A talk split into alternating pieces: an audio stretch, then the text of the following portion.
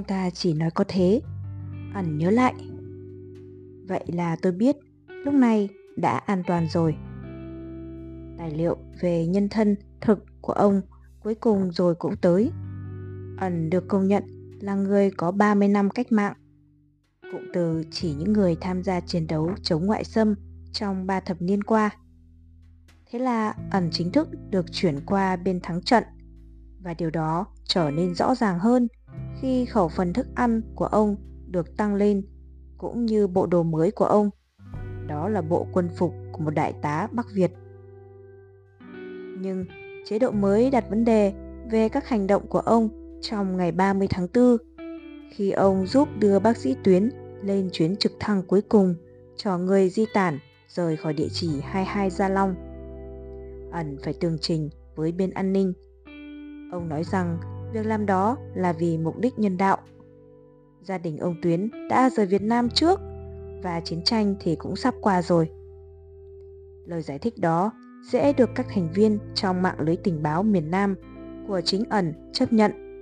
Nhưng cơ quan an ninh thì lại nghi ngờ. Ẩn có ý gì khi ông bảo ông Tuyến là bạn? Đó là chuyện riêng hay việc công? Ông ẩn được yêu cầu viết một bản thú nhận, trong đó có chi tiết về việc bác sĩ Trần Kim Tuyến chạy thoát ra nước ngoài, cũng như được chỉ đạo liệt kê các đầu mối và nguồn tin trong thời chiến tranh. Mà ông thiết lập được trong thời gian làm ký giả tại tờ Tham. Như đã nói ở trên, ông cung cấp thông tin chi tiết ở mức cao nhất có thể về bác sĩ Tuyến, nhưng lại nói rằng trí nhớ của ông quá tệ nên không thể nhớ hết các đầu mối trong suốt 15 năm qua. Tôi nói với họ, tôi không nhớ và chỉ đưa ra một số rất ít. Ông ẩn nói thế, nhưng tôi biết ông có một trí nhớ ngoại hạng trong việc nhắc lại những chi tiết xảy ra hàng thập niên trước. Càng nghĩ về ẩn thì cơ quan an ninh càng thắc mắc về việc làm sao ông có thể hoạt động tình báo chót lọt trong trường ấy thời gian. Họ cho rằng tôi được ai đó trong CIA bảo vệ bởi vì chẳng người nào có thể may mắn đến như thế. Điều thú vị là Bob Shapland và An ninh Hà Nội cùng có chung một câu hỏi. Tôi phân vân, chẳng hạn, tại sao thoạt tiên ông để vợ con chuyển tới chuyển lui với sự giúp đỡ của tổ chức báo chí Mỹ mà ông từng làm việc. Rốt cuộc thì ông có thực sự là cộng sản từ đầu hay không? Hay ông chỉ quyết định trở thành một người cộng sản sau ngày 30 tháng 4 năm 1975? Vì lý do này hay lý do khác? Liệu ông có từng làm điệp viên hai mang? Hay thậm chí là ba mang hay không? Và liệu có phải trước khi quyết định ăn nằm với cộng sản, ông muốn đảm bảo rằng mình đã che giấu được tất cả các manh mối. Có một vài lý do để tin vào khả năng này. Saplan viết Cuối tháng 3 năm 1976, ông ẩn được yêu cầu phải đưa gia đình hồi hương. Đối với nhiều người bạn và cựu đồng nghiệp tại Tham, đây là tín hiệu đầu tiên cho thấy ẩn làm việc cho phía bên kia. Chia tay bạn bè mới tại Mỹ là một điều khó khăn cho gia đình ẩn. German Lộc Swanson nhớ lại rằng bà đã hẹn với Thu Nhạn sẽ gặp lại nhau trong các sứ mệnh ngoại giao vì bà tin rằng ẩn có thể là vị đại sứ lý tưởng đầu tiên của Việt Nam tại Mỹ hoặc là tùy viên báo chí tại tòa đại sứ. Sau này, tôi chia sẻ điều này với ẩn. Ông cười. Trừ phi cô German là tổng bí thư đảng ra, chứ không thì làm sao mấy chuyện kia trở thành hiện thực được. Bà Thu Nhạn có nỗi lo riêng của mình về chuyện hồi hương. Bà chỉ nhận được một thông điệp ngắn, xin hãy về nhà. Bà không biết tình hình của ẩn ở Việt Nam và buộc phải tự tìm cách đưa gia đình trở về làm sao cho không gợi lên nhiều mối nghi ngờ. Lúc này, người dân miền Nam đang tìm cách chạy trốn khỏi Việt Nam trên những chiếc thuyền tạm bỡ chấp nhận đối mặt với hải tặc Thái Lan giữa biển khơi còn hơn là sống chung với chế độ cộng sản tại Việt Nam. Đầu tiên, bà Thu Nhạn tới trụ sở Liên Hợp Quốc để xin phép đi du lịch Pháp. Sau đó, gia đình bay từ Washington tới Paris, nhưng đã bị giữ lại đấy trong 3 tháng bởi Việt Nam không cho phép bất cứ chuyến bay thẳng nào từ Paris đến Hà Nội và Sài Gòn. Tại Pháp, bà Thu Nhạn xin phép cùng bốn con trở về Việt Nam để đoàn tụ với chồng của tôi vì hòa bình đã được lập lại ở trong nước. Sau đó, bà thông báo cho tạp chí Time về quyết định của mình và nói chuyện với Gemma Lộc Swanson một lần nữa. Và bà Lộc đã đề nghị giữ lại hai người con của bà Thu Nhạn để đề phòng lỡ ra Cộng sản đang dương bẫy ở Sài Gòn. Jamal Lộc Swanson không hề biết ẩn có được an toàn hay không. Stanley Cloud nhớ bà Thu Nhạn đã gọi cho ông từ Paris để hỏi ý kiến là bà có nên trở lại Mỹ hay không. Cuối cùng, Thu Nhạn quyết định không phân tán gia đình một lần nữa nên đã trở về quê hương với hy vọng thông điệp của ẩn là đúng và ông vẫn an toàn. Gia đình bay từ Paris đến Moscow rồi sau đó bay về Hà Nội. Từ đây họ đi xe hơi vào Sài Gòn. Đến tháng 9 năm 1976, ý kiến về cuộc đời bí mật của ẩn bắt đầu xuất hiện. Có thể tìm thấy bằng chứng qua những lời mà Lâu Cornell nói với Len Sheehan rằng ông ta nghe tin rằng anh, Nguyên Văn, đã nhắn tin cho vợ về và bà ta đã trở về theo tuyến Paris, Moscow, Hà Nội và Sài Gòn mà không gặp bất cứ trục trặc nào. Hành trình xuân sẻ của bà ta là bằng chứng cho thấy anh là một gã Việt Cộng hoặc ít nhất ông ta từng là người có cảm tình với Việt Cộng và giờ Đảng Cộng sản đang ưu ái ông ta. Ẩn được mời dự Đại hội Đảng Toàn quốc lần thứ tư vào tháng 12 năm 1976 tại Hà Nội, nơi ông được trao danh hiệu Anh Hùng và chụp hình với Bùi Tín, Đại tướng Giáp, cũng như những người anh hùng khác trong cuộc chiến chống Mỹ. Sau đại hội, tất cả các văn phòng của công ty nước ngoài hoạt động tại Việt Nam đều bị đóng cửa. Đấy là lúc tôi chấm dứt làm việc cho Tham, ẩn kể. Việc được phong danh hiệu anh hùng không đủ để giúp ẩn thoát khỏi một năm giải độc gần Hà Nội. Sống quá nhiều năm với người Mỹ chỉ là một phần trong những rắc rối của ẩn. Ông còn làm phức tạp tình hình khi tiếp tục đánh giá cao kẻ thù bại trận của Việt Nam. Chiến tranh đã kết thúc, đất nước đã thống nhất và ông ngưỡng mộ người Mỹ.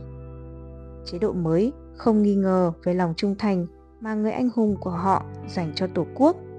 Nhưng họ cực kỳ lo ngại rằng dân chúng mà nghe những lời ông nói thì sẽ rất nguy hiểm. Ẩn cần được phải lập trình lại để có suy nghĩ như một người Việt Nam chứ không phải một người Mỹ.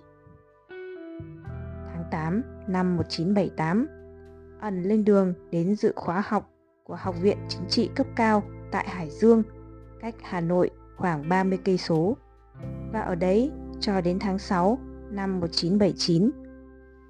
Việc ông biến mất hoàn toàn trong thời gian dài dẫn tới một sự hiểu lầm rằng ông đã sang Mỹ để hoạt động ngầm, khiến Nguyễn Cao Kỳ đã thề sẽ xin tí huyết thằng ẩn nếu tìm thấy ông tại Mỹ.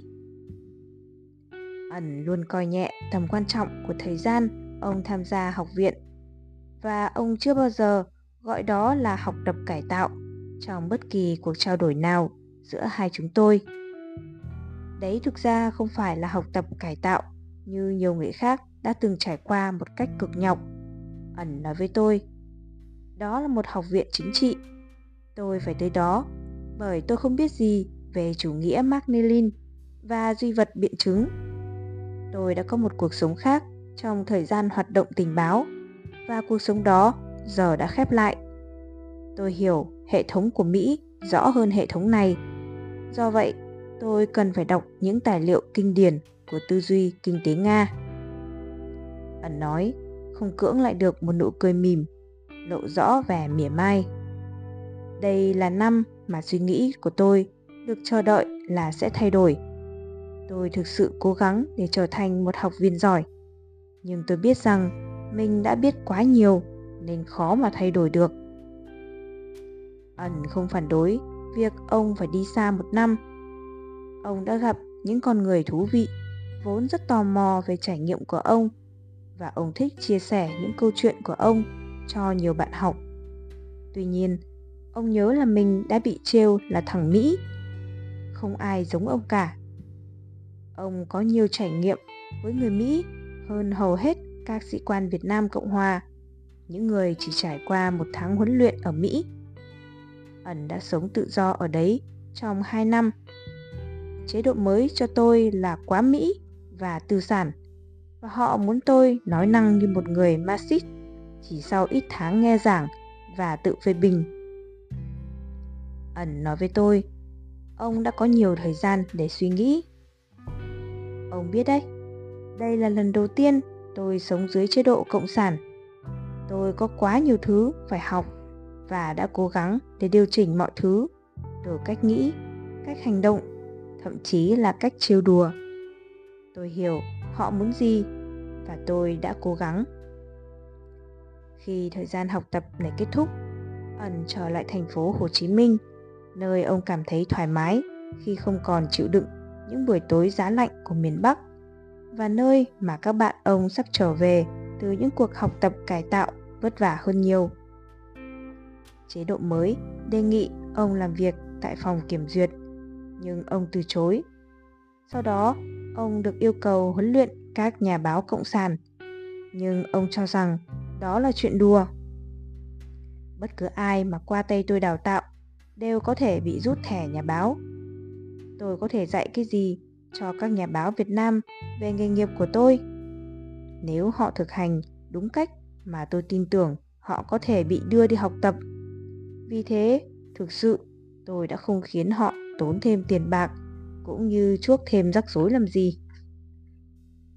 Vì lẽ đó mà một Phạm Xuân Ẩn đã được cải huấn vẫn gặp rắc rối trong việc sống sao cho hợp với chế độ mới và được tin tưởng. Đó là lý do tại sao mỗi khi có một người bạn ngày xưa tới thành phố Hồ Chí Minh, giới chức thường thông báo là ông ẩn không muốn gặp họ hoặc đã đi khỏi thành phố. Năm 1982, trên đường tới Campuchia, tôi ở lại Sài Gòn vài ngày. Dan Southland nhớ lại. Trong những ngày đó, bất kỳ phóng viên nào đi qua Sài Gòn đều phải làm việc với một cán bộ giám sát của Việt Cộng. Ông cán bộ mà tôi gặp là một người lớn tuổi, tên là Phương Nam. Tôi hỏi ông ta rằng tôi có thể gặp ông ẩn được không?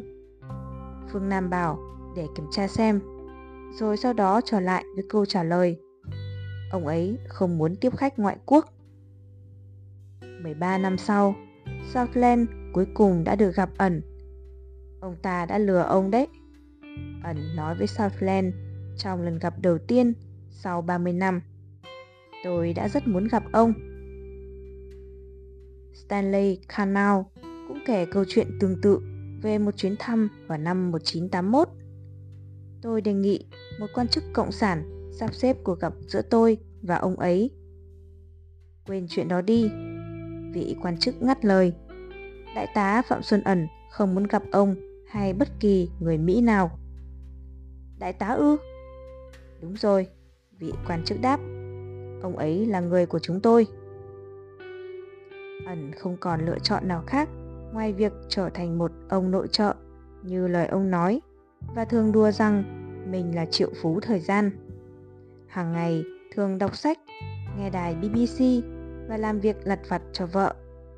Ông cũng trở thành một người huấn luyện gà trọi nổi tiếng Sài Gòn, một thú chơi mà chế độ mới đã đặt ra ngoài vòng pháp luật, nhưng vẫn có nhiều người chơi chui. Giữa lúc ấy, người bạn cũ Nguyễn Xuân Phong của ẩn mãn hạn 5 năm tù. Hai kẻ thù huynh đệ giờ chung sống trong một đất nước Việt Nam thống nhất vẫn thường gặp nhau.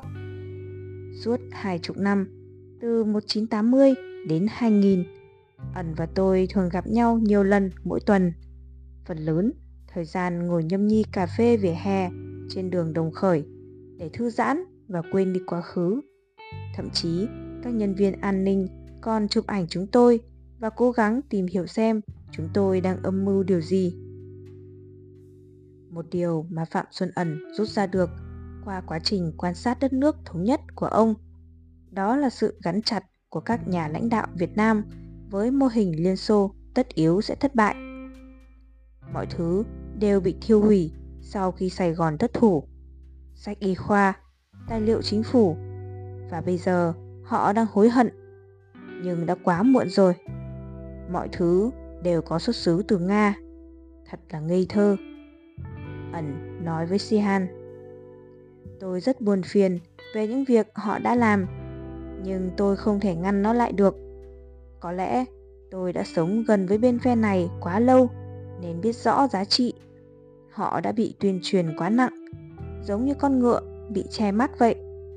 Nhưng nếu anh nói với họ điều đó thì sẽ bị quy chụp là phản động và đấy là trọng tội. Ngay cả hiện nay cũng thế. Tôi sinh ra ở Việt Nam, tôi là người Việt, nhưng cái nền văn minh mà tôi hấp thụ được lại đến từ người Mỹ. Đấy là rắc rối của tôi. Với việc ẩn không còn được phép liên lạc với các cựu đồng nghiệp, những lời đồn điên rồ về vị trí của ông trong chế độ mới bắt đầu lan truyền giữa những người này. David DeVos, cựu trưởng văn phòng Đông Nam Á của Tham và là người từng đi cùng bà Thu Nhạn cùng bốn đứa con trong chuyến bay từ Los Angeles đã tới thành phố Hồ Chí Minh vào năm 1981. Sau đó, ông viết cho đồng nghiệp Casten Brager thuốc lá có lẽ là thứ duy nhất mà Việt Nam còn sản xuất được. Ăn mày có mặt ở khắp nơi, bây giờ là người Khmer. Sự bất lực của các cán bộ Việt Cộng đang bộc lộ rõ. Những người đã tham gia cách mạng từ lúc 12 tuổi hiện đang nắm quyền điều hành các chương trình quản lý đất đai, phúc lợi xã hội. Mọi thứ đều không hoạt động. Nơi ngày xưa là văn phòng tham tại Content Continental giờ đang bị một gã Cuba bẩn thỉu chiếm cứ. Hàng đêm, gã nhảy nhót dọc đường tự do với chiếc áo thun in hình một con ó què. Bên dưới hình có dòng chú thích. Con ó này không thể bay được. Thật đáng tiếc khi phải nói rằng Phạm Xuân Ẩn đang là một cán bộ cấp cao của Bộ Nội vụ. Dường như ông ta là một trung tá Việt Cộng trong suốt thời gian làm việc cho tờ tuần báo. Tôi tìm cách gặp ông ta trong thời gian 5 ngày ở Sài Gòn, nhưng ông ta từ chối. Không được phép gặp bất cứ người quen nào từ trước giải phóng. Barker chuyển lá thư của Divorce cho Frank McCullough kèm theo ghi chú gửi người anh em lời bình luận buồn của Divorce người vừa trở về từ Việt Nam.